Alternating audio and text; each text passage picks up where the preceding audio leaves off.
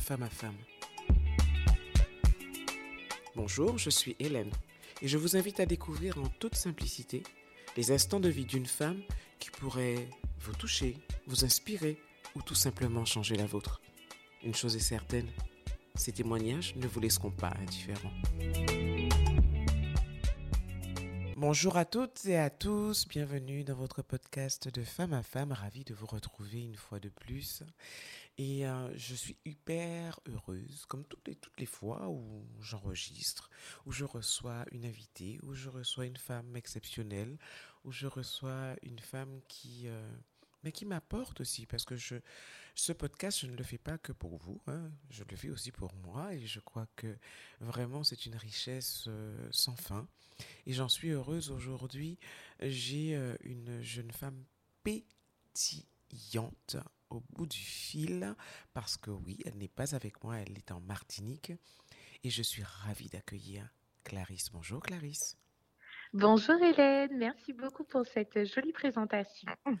mais vraiment, Clarisse, le, la fois où je t'ai vue, mais vraiment, mais, mais tu es pétillante, mais franchement, on aura envie d'avoir euh, Clarisse en, en, en, comprimé, effervescent, à, mettre dans un petit peu d'eau tous les matins pour s'assurer d'avoir une très, très, très bonne journée. Comment vas-tu aujourd'hui, Clarisse? Ça va, ça va, ça va. Le temps n'y est pas du côté de la Martinique, mais en tout cas, moi, ça va. Bah écoute, la Guadeloupe euh, non plus. Aujourd'hui, il fait ah, mauvais temps, mais c'est pas grave. En fait, non, il fait pas mauvais temps. Il fait un temps de pluie. C'est pas pareil, il n'est pas mauvais le temps. Il fait un temps de pluie. Et puis voilà, mais ça fait aussi partie de la vie. Et puis euh, moi, je pars du principe que ma Guadeloupe, elle est très belle même quand il pleut. Donc, euh, Exactement, je suis bien d'accord. donc voilà, Clarisse, merci d'avoir accepté mon invitation. Et tu vas vite nous dire quelle est cette tranche de vie que tu souhaites partager avec nous. Tout à fait. Alors déjà, merci beaucoup pour ton invitation, Hélène. Vraiment, c'est avec grand plaisir que je suis avec toi aujourd'hui. Euh, et en fait, je vais tout simplement vous partager euh, un moment de ma vie euh, où j'ai connu, on va dire, la maladie. Mhm. Et si mon témoignage peut en aider certaines, et eh bien c'est avec grand plaisir, certains et certaines. Ok, ben écoute, c'est parti. Dis-nous, quelle est cette ce mal qui a parlé, ce mal qui a dit des choses? Euh, et, et, quand ça s'est présenté? Tout à fait. Alors, il faut remonter en 2016, euh, où en fait j'ai commencé à avoir des maux de tête assez régulièrement. Donc, ça a duré sur à peu près trois semaines, euh, jusqu'au jour où j'en viens en fait à discuter de, de ça avec mes parents. Euh, plus précisément ma mère, où je lui explique, bon ben voilà maman, euh, ça fait euh, quand même trois semaines que j'ai mal à la tête en continu. Et pour la première fois, au niveau de mes yeux, je commence à avoir, avoir un peu flou, en fait, tout simplement.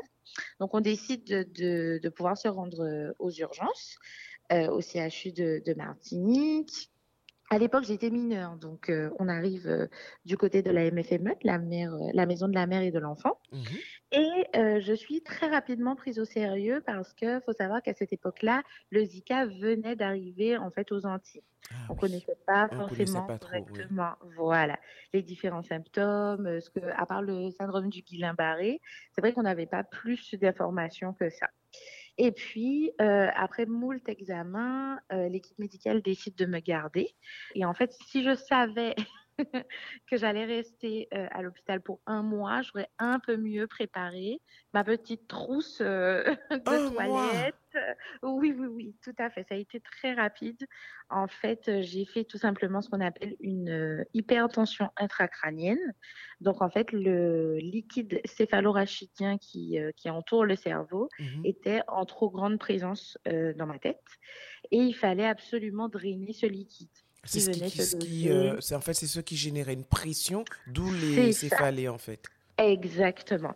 Et en fait, au début, le liquide était tellement important qu'il appuyait en fait sur les nerfs optiques. Et en fait, euh, les, les, examens étaient très clairs. Hein.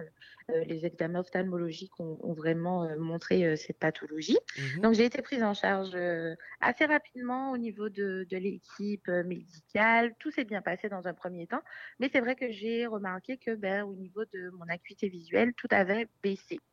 Donc au niveau des deux yeux. Voilà, c'est ça, au niveau des deux yeux dans un premier temps. Donc, euh, s'en est suivi une période de, de, consultation, de rééducation aussi.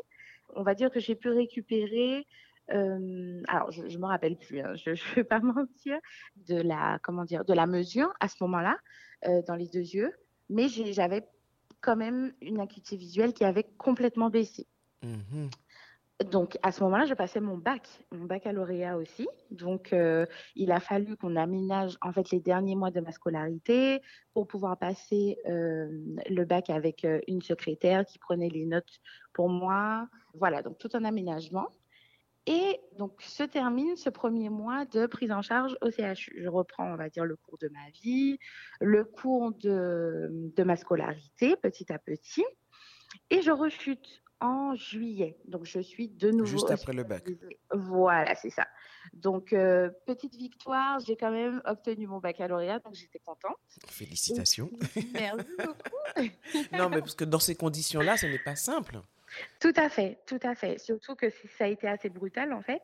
Donc, euh, j'avoue que, que ce n'était pas forcément évident. Mais je remercie en tout cas mes professeurs, effectivement, de, de l'époque qui, euh, qui se sont tout de suite mobilisés et, qui m'ont permis justement de pouvoir euh, ben, obtenir mon, bac, hein, quelque part. Et, et, en fait, en juillet, donc je, je suis de nouveau hospitalisée pour une plus courte période, on va dire deux semaines à peu près. Mmh euh, et sur cette période-là, l'acuité visuelle continue de chuter et de baisser. J'en informe quand même euh, l'équipe médicale qui tarde un petit peu à trouver, on va dire, le, le bon traitement. Et le traitement que l'on a enfin réussi à pouvoir me, me trouver, je le démarre qu'en septembre. Sauf qu'entre-temps, eh ben, mon acuité visuelle continue, continue, continue, continue de baisser, mais beaucoup plus dans l'œil gauche que dans mon œil droit. Mais en fait, Clarisse, c'est bien de trouver un traitement. Mais un traitement à ça. quoi Alors justement, ce sont des corticoïdes en fait que j'ai pris euh, pendant, pendant un certain temps. Euh, oui, donc, mais le, le, la pathologie, quelle était-elle? Oui. Eh ben, c'était l'hypertension intracrânienne. Toujours? Oui, toujours, toujours, toujours. En fait, le Zika a été l'élément déclencheur. C'est une complication, en fait, Zika que j'ai faite. Et c'est l'atteinte neurologique. C'était l'hypertension. Voilà. Et, euh, et, en fait, à cette époque-là, euh, l'ARS était même venue à la maison parce qu'on était, je crois, trois à avoir eu euh, cette atteinte neurologique. -hmm. C'était vraiment en train de se développer euh, aux Antilles. On était les premiers cas. Et donc, même pour tout le monde, en fait, c'était euh, de l'inédit, en fait. Ouais, vous étiez des cas d'école, quoi. Voilà, c'est ça. Et puis, je suis réhospitalisée en septembre pour des contrôles et on remarque en fait euh, la pression intracrânienne en fait ne diminue pas forcément. Donc j'ai oublié de préciser, mais j'ai eu des ponctions lombaires. Donc ce sont des piqûres en fait qu'on qu fait au niveau de la moelle épinière pour drainer le liquide euh, qui se trouve dans le cerveau. Mmh. Et il faut savoir que cette, euh, ce geste-là est assez délicat parce qu'en fait euh, c'est jamais anodin de toucher au cerveau en fait. Mmh. Et, il y a la moelle épinière d'ailleurs. Voilà, c'est ça. Et en fait, il y a beaucoup de risques. Mmh. Et, euh, et, en fait, le... Donc, la ponction lombaire se fait coucher. Et le fait de regagner la station assise ou debout, elle est hyper compliquée. Et donc, les suites, euh, on va dire, post-opératoires sont très, très compliquées. Donc, ce sont deux opérations euh, que j'ai eues, euh, en fait, deux gestes chirurgicaux que j'ai eus et qui ont été euh, les plus difficiles, je pense, dans mon parcours. De, de, la perte de la vision, j'y arrive. Mais c'est vraiment ces, ces, deux gestes qui m'ont beaucoup marqué parce que c'est assez particulier à vivre, en fait je pense que toutes les personnes qui, qui, ont, pu, qui ont pu vivre ça peut-être euh, pourront. La euh, lombaire. oui, voilà. Elles, elles pourront témoigner comme moi-même. C'est assez particulier euh, parce qu'on s'en rend pas compte. On, on, te pique à un endroit, mais c'est à un autre endroit que, que ça se répercute et, et c'est assez particulier. Donc voilà. Donc je disais que j'étais réhospitalisée en, en septembre, toujours la baisse de l'acuité visuelle et un beau jour, ben, je me réveille et je vois que au niveau de mon œil gauche, ben, bizarrement, je, je ne. Il y a un blackout. Voilà, c'est ça. Il y a un blackout. L'œil ne répond plus.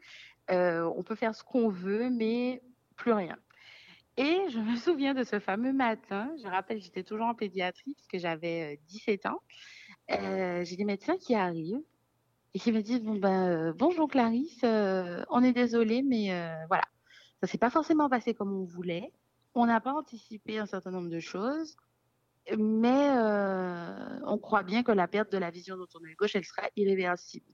Alors tout ça, ça ne sonne pas forcément, euh, comment dire, ça sonne pas en fait dans, dans ma tête quand ils me disent ça. Je, je comprends pas bien. Je me dis bon, euh, ok.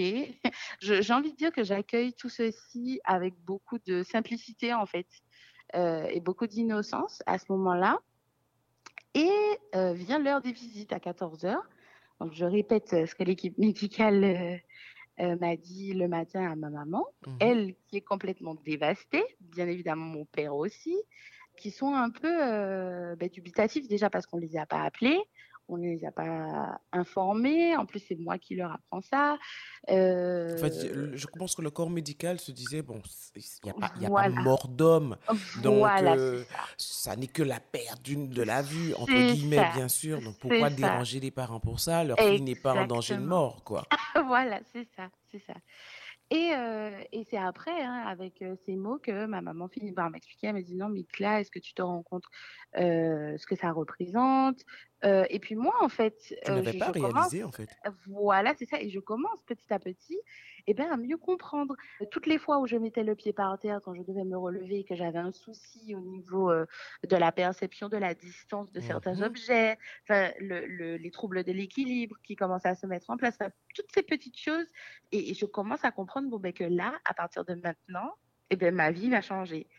Et euh, il faut savoir voilà, que ben, depuis toutes ces années maintenant, je suis ben, malvoyante. J'arrive enfin à le dire parce qu'au début, j'avoue que je, Tu as eu du mal avec le juste, terme. euh, voilà, c'est ça.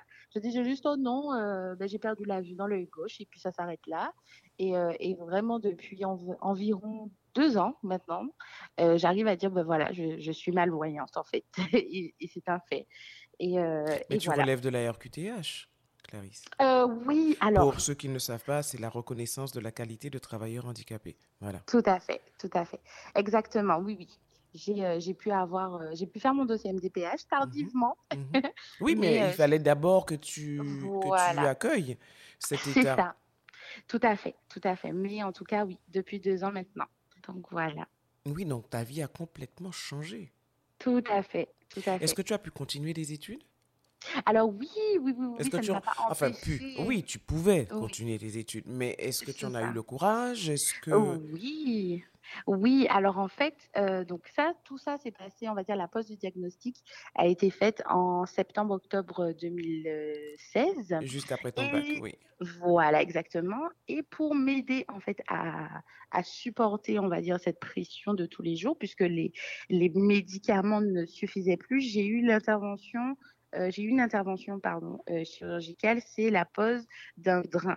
Donc c'est une dérivation lambeau-péritonéale. Ce sont beaucoup de mots barbares. Ah Et oui. tout ça pour dire que j'ai un capteur en fait dans la moelle épinière euh, qui est connecté à un drain et qui vient évacuer tout le liquide au niveau de mon péritoine.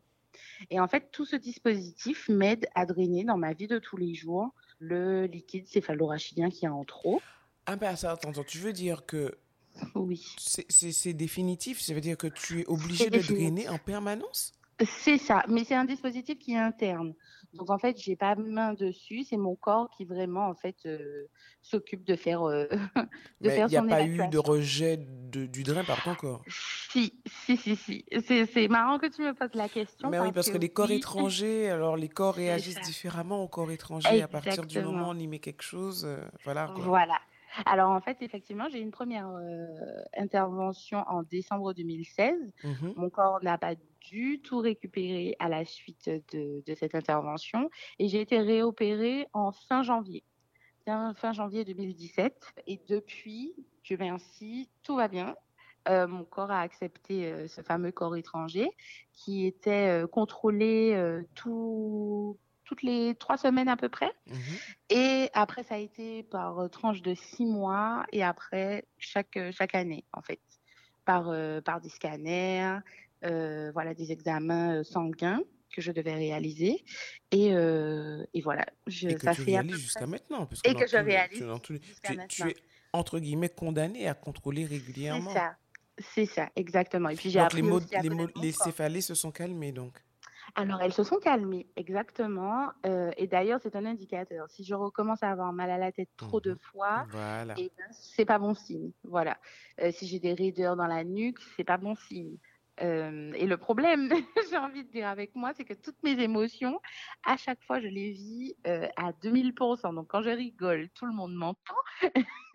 et, et même ça, en fait, ça me crée euh, des fois des, des maux de tête. Donc, il faut que je fasse attention. Quand je pleure, c'est pareil.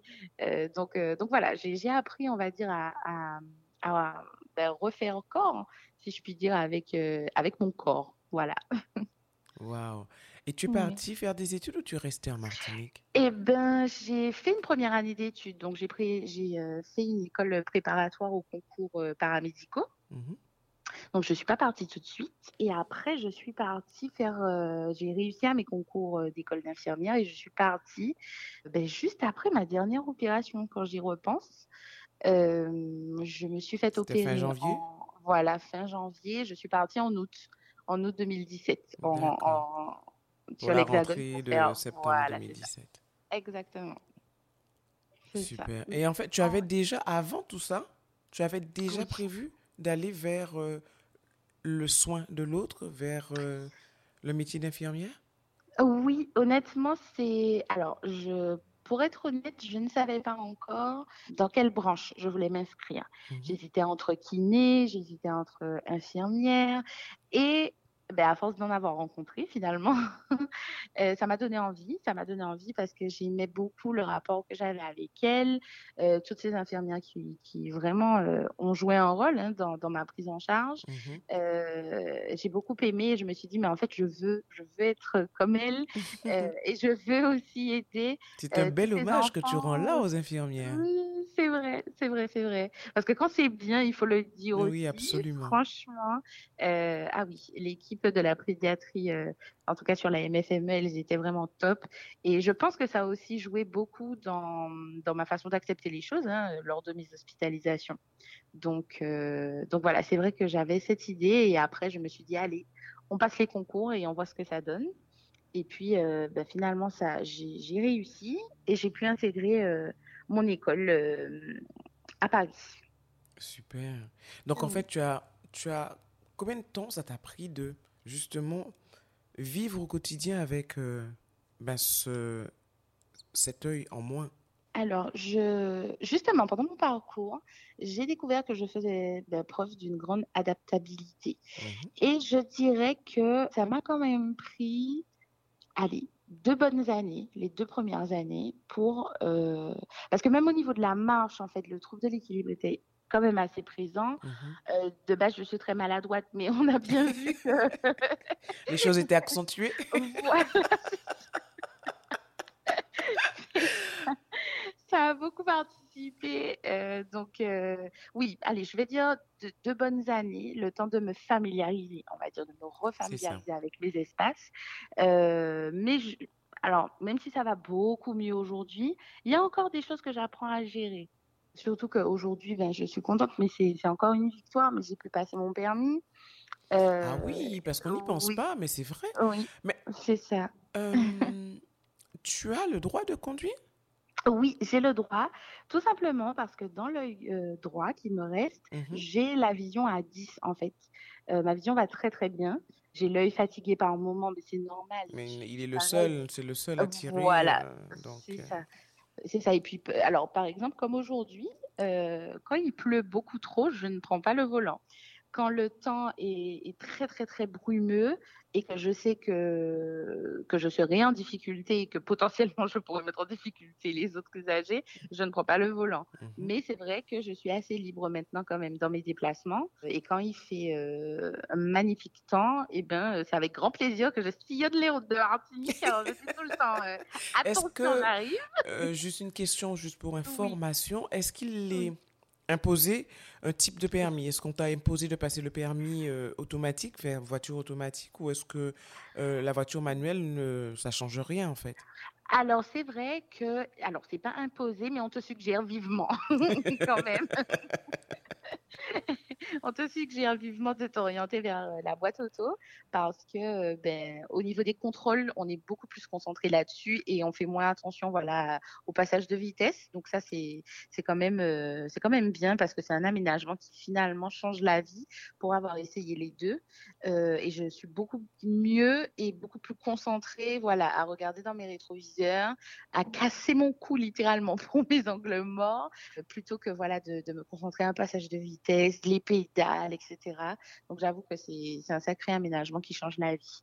Ah Donc oui, oui. As-tu eu des contacts avec d'autres personnes qui ont pu euh, rencontrer, enfin vivre cette, cette même pathologie? Eh ben non. Et c'est vrai que ça m'a, en fait, euh, comment dire, ça m'a jamais en réalité vraiment traversé l'esprit d'aller demander euh, l'avis un petit peu euh, à d'autres personnes. Alors, je me suis renseignée en regardant des, reportages mmh sur des personnes qui ont vécu des hypertensions ou tout simplement qui ont perdu la vue d'un œil. Mmh Mais en termes d'échange, non, j'avoue que j'ai jamais fait la, la démarche. D'accord. Même tu n'es pas obligé d'en ressentir le besoin. Oui, oui, oui, tout à fait, tout à fait. Mais c'est vrai que, oui. Et aujourd'hui, dans ta pratique euh, professionnelle, comment ça se passe? Tout à fait. Alors oui, parce qu'aujourd'hui, je ne suis pas infirmière, mais socio-esthéticienne. Parce que je me suis vite nous, écouter, vous nous expliquer rapidement, en quelques mots, ce qu'est une socio-esthéticienne. Tout à fait. Alors, une socio-esthéticienne est une personne qui intervient auprès du public fragilisé par la maladie, quel que soit le parcours, pour en fait essayer de d'aider euh, les personnes, les patients, à retrouver estime et confiance grâce aux techniques esthétiques. Donc, on parle de massage, on parle d'ateliers de, création de cosmétiques maison, on va parler de, mise en beauté, voilà, tout ce qui touche en fait à la sphère euh, esthétique, avec vraiment le côté euh, ben, de la prise en charge des soins de support, en fait, où on va faire un recueil de données en début de séance pour demander au patient comment il se sent, lui demander l'autorisation du toucher, et on intervient en général sur les créneaux où l'équipe médicale qui est en place euh, n'a pas forcément le temps. Euh, et nous, on vient, voilà, les petites blouses roses pour, euh, pour essayer d'accorder cette petite bulle de détente lors d'une hospitalisation ou tout simplement lors d'un retour, par exemple, à la maison, à la suite d'un parcours de soins. Voilà. Mais je trouve ça très sympa. C'est un nouveau mhm. métier. Tout à fait. C'est un métier qui est en développement depuis quelques années. Alors, en fonction des pays, euh, par exemple, sur le Canada, c'est déjà très, très bien développé depuis pas mal d'années maintenant. Mais bon, c'est bien que la France est à la traîne. Donc, c'est vrai qu'en France, ça tarde. Euh, de plus en plus, il y en a, mais c'est vrai que euh, c'est pas encore ça. Et dans ta pratique quotidienne, ça se passe très bien. Eh bien, ça va. Je dirais que, alors, je dirais pas très bien parce qu'effectivement, je remarque bien qu'il y a des moments où je me sens un peu seule au monde. J'explique typiquement quand j'arrive, par exemple, chez un particulier que je dois installer ma table de massage, mais que la personne a compris que c'est un moment de détente. Donc, elle me met déjà dans une salle, on va dire, euh, dans la pénombre, oh, ah que oui. lampe, voilà. Euh, eh bien, j'ai un grand moment de solitude parce que je me dis, bon, alors. Euh... Repère, repère, on est en mode repère. donc ça va maintenant euh, à la force du toucher. Je connais ma table de massage par cœur, donc j'arrive à le faire même les yeux fermés. Mais, Mais c'est s'adapter à l'environnement. C'est ça. Et les changements de luminosité, on s'en rend pas compte, mais on en a en permanence. Et pour les gens qui ne savent pas, hein, par exemple, mon entourage, bon, maintenant, à force d'avoir crié, euh, ils le savent, mais quand ils éteignent la lumière sans me dire d'un coup, ou euh, quand ils l'allument aussi, tout simplement, tout ça, ben, ce sont des choses qui, moi, me, me déstabilisent. Bon, c'est une fraction de seconde, hein, mais ça me le fait quand même. Donc, j'avoue que dans ma pratique, c'est pareil. Quand j'arrive dans un endroit et que la personne euh, ben, n'est pas au courant, hein, mmh c'est normal, euh, donc elle fonctionne. Et ben des fois, moi, j'ai un petit temps, je me dis, oula mince, euh, repère-toi, et ensuite tu, tu, tu fonctionnes. Donc, Mais en fait, quand on te voit, on ne sait pas. Oui, on ne sait pas, c'est vrai. Alors, ça ne se voit euh, pas parce que c'est vrai que l'œil qui ne fonctionne plus est un peu particulier. Souvent, les personnes qui sont aveugles Oui, euh, on, on- on le sent, on le voit, ça se voit, le, le- le regard est vide, il y a quelque chose. Oui. Mais toi, je suis pas sûre que ça se voit. Enfin, Eh j'ai ben, peut-être pas fait attention, mais euh, Non, non, non, mais c'est en fait c'est ça. C'est-à-dire que euh, au début, j'avais l'œil qui convergeait complètement. Il n'était pas, il était pas dans l'axe. Il mhm, regarde, il faisait sa vie. il faisait sa vie. Et euh, voilà. Et en fait, grâce euh, en partie au, à la rééducation que j'ai eue, qui était assez intensive euh, chez l'orthoptiste, Mhm, et bien petit à petit, en fait, il s'est remis dans l'axe. Maintenant, quand je suis fatiguée, quand j'ai passé une longue journée, quand, euh, par exemple, j'ai eu une émotion beaucoup trop forte, et bien me Il- rappelle bien qu'il n'est pas copain avec l'autre. ouais, ouais, ouais, il s'en va. Donc voilà, Il va faire un tour. Voilà, c'est ça. Alors, ce Donc, euh, drain et cette oui, pathologie, est-ce que oui. ça pourrait avoir des conséquences autres pour toi? Eh ben, pas ma connaissance. C'est une question que j'ai posée d'ailleurs euh, lors de ma dernière euh, consultation avec le neurochirurgien. Mhm, Alors, a priori, non. Maintenant, par exemple, euh, moi, j'ai toujours eu la question de si je veux avoir un enfant un jour. mhm. Histoire qu'il ne débarque pas avec ma pompe tranquillement. Salut maman, j'ai ramené ça au passage. ça, c'est- ça, c'est. Mais déjà, déjà la grossesse par rapport à la pression. Oui, c'est ça. Alors, mon neurochirurgien m'expliquait que, bien évidemment, que ça va représenter un risque supplémentaire. Mhm, Maintenant, ça ne m'empêche pas de pouvoir mener à bien une, une grossesse. C'est juste que, voilà, il faut que ce soit encadré, en fait. Oui, absolument. Euh, voilà, pareil pour euh, ben, la question de l'accouchement, pousser. euh, moi, je me dis, j'ai pas trop envie. Donc, si je peux avoir un rendez-vous, par exemple, pour une césarienne, quelque chose comme ça, Mhm. très clairement, moi, je suis pas du tout fermée. Bien au contraire, je me dis, bon, ben, si c'est ce qui peut me permettre euh, de. De, de- euh, comment dire d'avoir mon bébé par exemple euh, en toute sécurité c'est tant mieux Oui, oui. euh, mais voilà, c'est vrai que, en tout cas, lui me dit que il n'émet pas du tout d'opposition, par exemple, pour ce type de projet. Mon médecin traitant pareil, enfin de l'équipe médicale. Mais c'est vrai que moi, c'est une petite crainte. Je me dis, mon Dieu, mais si un jour euh, ça devrait arriver, euh, moi, ça me dérange pas d'aller tous les jours à l'hôpital pour être sûr que tout va bien.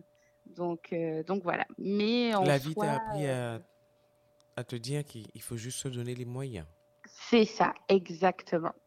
Exactement. Et c'est vrai, hein, je- alors après, je respecte, hein, il y a, il y a beaucoup de personnes à qui ça fait peur, euh, tout ce qui est euh, euh, césarienne, etc. Mais moi, je me dis, bon, s'il y a des, des alternatives qui sont proposées, c'est pour une chose aussi.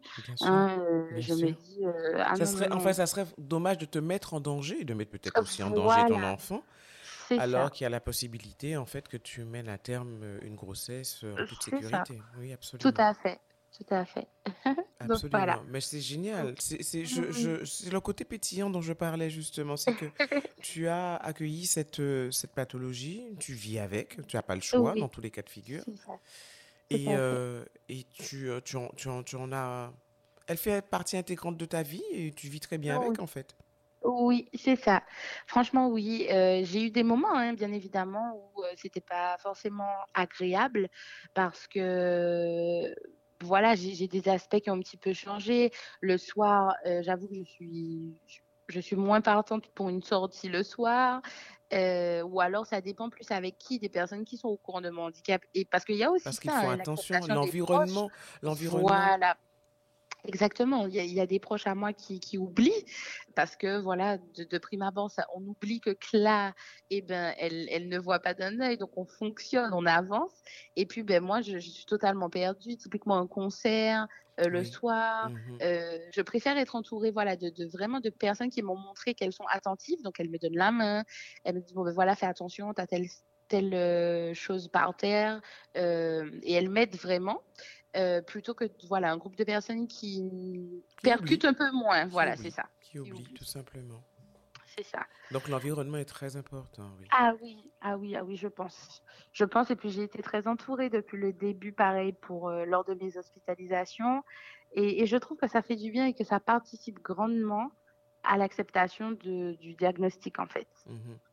Est-ce que tu aurais un, Oui.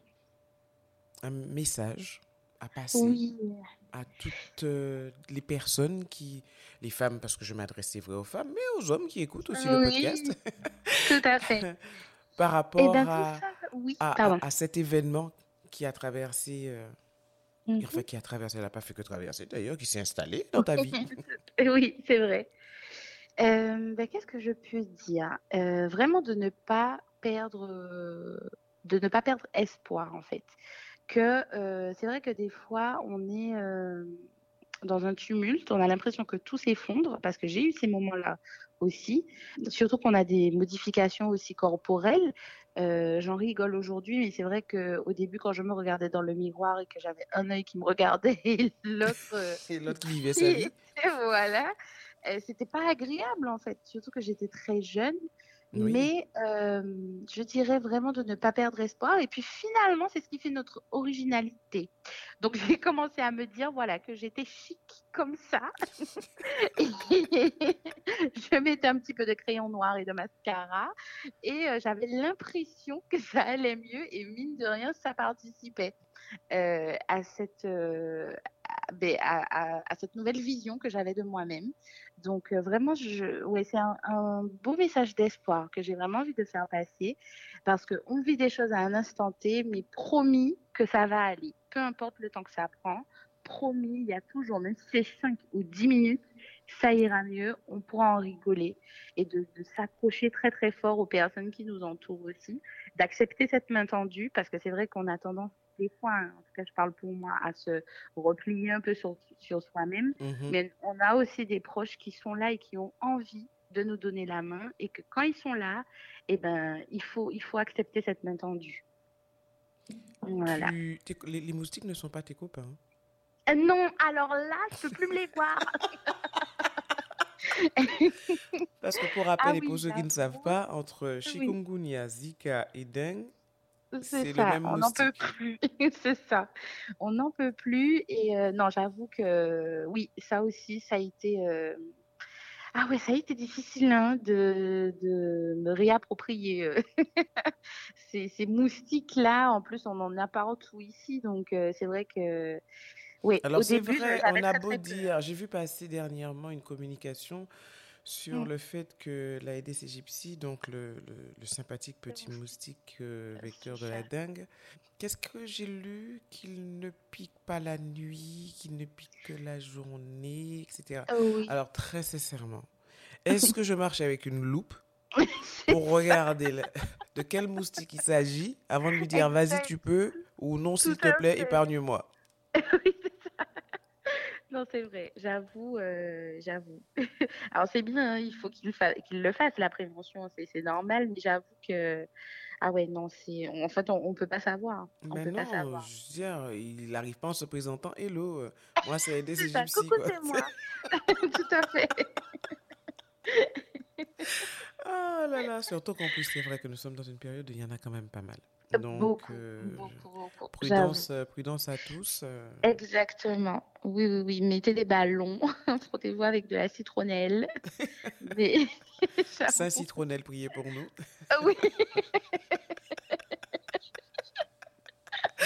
Clarisse, vraiment merci, merci avec pour ta joie, pour, euh, pour ton côté pétillant et pour, euh, ben pour justement la pêche que tu as pour euh, une Merci. si jeune femme, Oui. parce que tu es Merci jeune. beaucoup.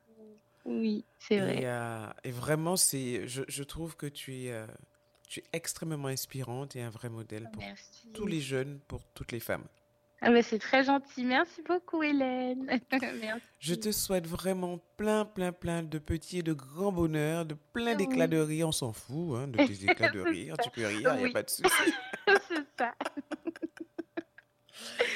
Je sens que tu, euh, tu as en- envie d'être maman un jour. Alors j'espère un jour que tu m'enverras un petit message.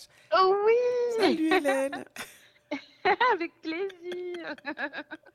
Merci en tout cas d'avoir accepté de venir à mon micro. Merci pour cet échange qui fait du bien, qui met toi. de, de la joie et de la bonne humeur dans la journée. Tout à fait. Eh ben, merci beaucoup à toi, Hélène, pour ton invitation. Vraiment, je suis très touchée. Et, euh, et puis, que tu es, que tu es en fait, euh, ben, que tu m'aies fait confiance en fait, tout simplement, voilà. Que tu sois revenu vers moi, euh, vraiment ça me touche beaucoup et j'ai passé un très très bon moment avec toi. Oh, c'est vraiment plaisir partagé. À 1000%. Merci à toi, Clarisse. À bientôt. Merci, à bientôt. Belle journée à toi. Merci à toi aussi.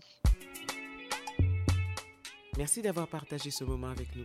Ce podcast est disponible sur toutes les plateformes. Donc n'hésitez pas à liker, à laisser des commentaires pour aider à son développement et puis pourquoi pas être mon invité un de ces jours. En attendant, prenez soin de vous.